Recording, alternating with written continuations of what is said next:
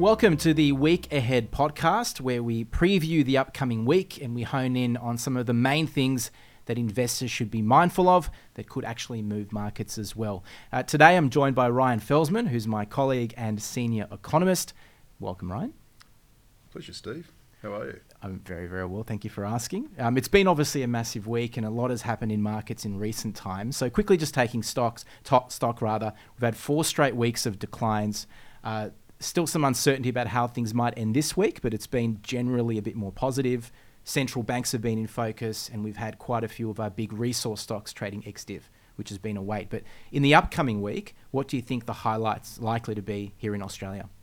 Well, here in Australia, there's going to be a couple of standouts. So the first thing will be the confidence survey. So we're going to get updates from Westpac and Melbourne Institute on consumer confidence. Mm-hmm.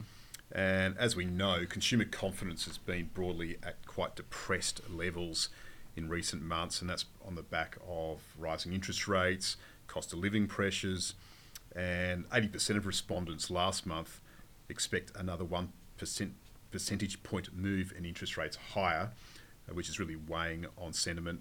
And respondents with a mortgage were particularly downbeat on their finances versus a year ago at just 55 points mm. in February. So that was a low since the mid 70s. So look out for the response to the latest Reserve Bank rate hike. And also at the same time, there'll be an update on the wisest place for savings. So expect a lift in cash or term deposits. And that's on Tuesday. Um, and the jobs data, that's going to be another massive one, isn't it? That's out on Thursday. Well, that's right. So the jobs data comes out on Thursday.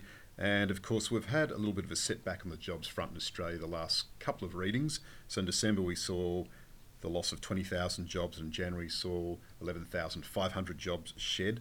The Reserve Bank's put that down to seasonality, mm. and obviously hours worked had fallen because of extended annual leave around the Christmas New Year period. The consensus was for 25,000 jobs to be added during the month of February. The unemployment rate at 3.7% unchanged, as is the participation rate. We've got a slightly more optimistic view at the Commonwealth Bank we think that the recovery or rebound will be 45,000 jobs with the unemployment rate steady at 3.7% and the participation rate lifting slightly from 66.5 to 66.6%. And this is going to be an interesting one, isn't it, Ryan? Because you've, as you pointed out, we've had two um, sluggish months, I guess, for employment um, consensus, as you pointed out, 25,000.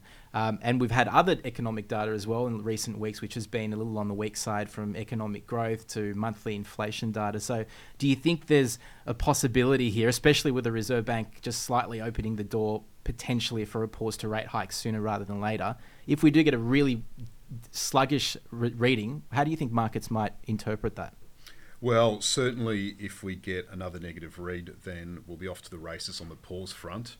But if we get a stronger than expected outcome, if we get the 45,000 that we're predicting the Commonwealth mm. Bank, then then certainly we may see another rate hike in April. Mm. At least markets are currently pricing in a terminal rate or a peak rate of 4%. But just before then, it'll be interesting to see what the labour cost numbers look like in the NAB business survey on Tuesday.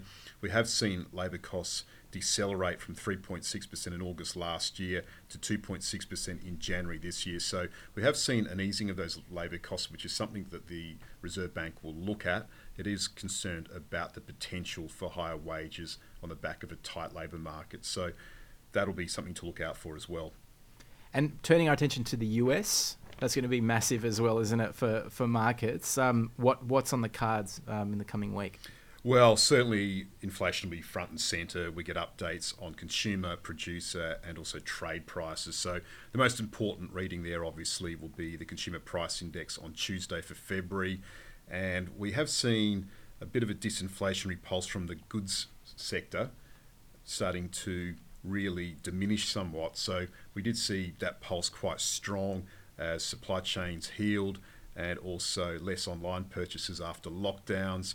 And what we have seen is really inventory levels approaching levels consistent with demand in the course of the last couple of months. So that disinflationary pulse from the goods side of, of the equation mm. is going to diminish, which means that what we need to see is greater disinflation on the services side. And that's what's been tricky to, to get down. We have seen very buoyant services activity, certainly in the United States shelter and rent inflation remains buoyant and also quite sticky.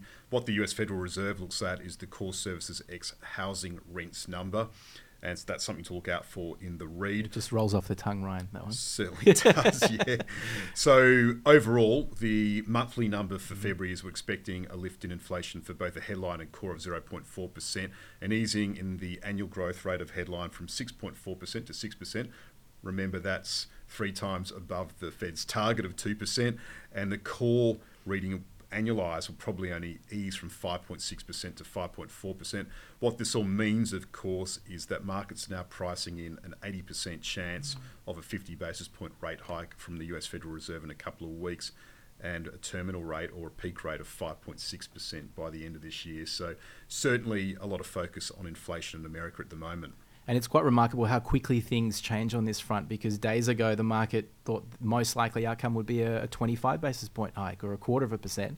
And now that's completely shifted to, uh, as you say, 75, 80% chance of a 50 basis point hike. So that's one reason why we look at this inf- these inflation stats as well because it could have quite an impact on what the Fed does with interest rates in a couple of uh, a couple of weeks' time.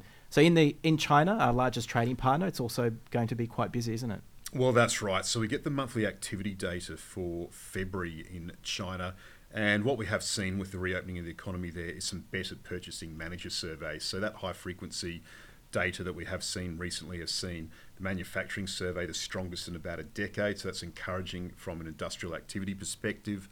Also, services activity has rebounded, but the big focus for February will be on retail spending. Mm-hmm. Really, the domestic demand and consumer is really likely to drive China's economy this year. We have heard from the National People's Congress in recent days where they've got a growth target of five to five and a half percent thereabouts what we need to see is that retail spending really pick up, and that's proving tricky at the moment because there's weak confidence in China after COVID lockdowns, and also incomes are being impaired by higher unemployment as well. So we're expecting retail spending at 3.5% year on year, up from minus 1.8%, so turning positive. We think that industrial production will lift 2.6% in February compared with a year ago. That's up from 1.8%.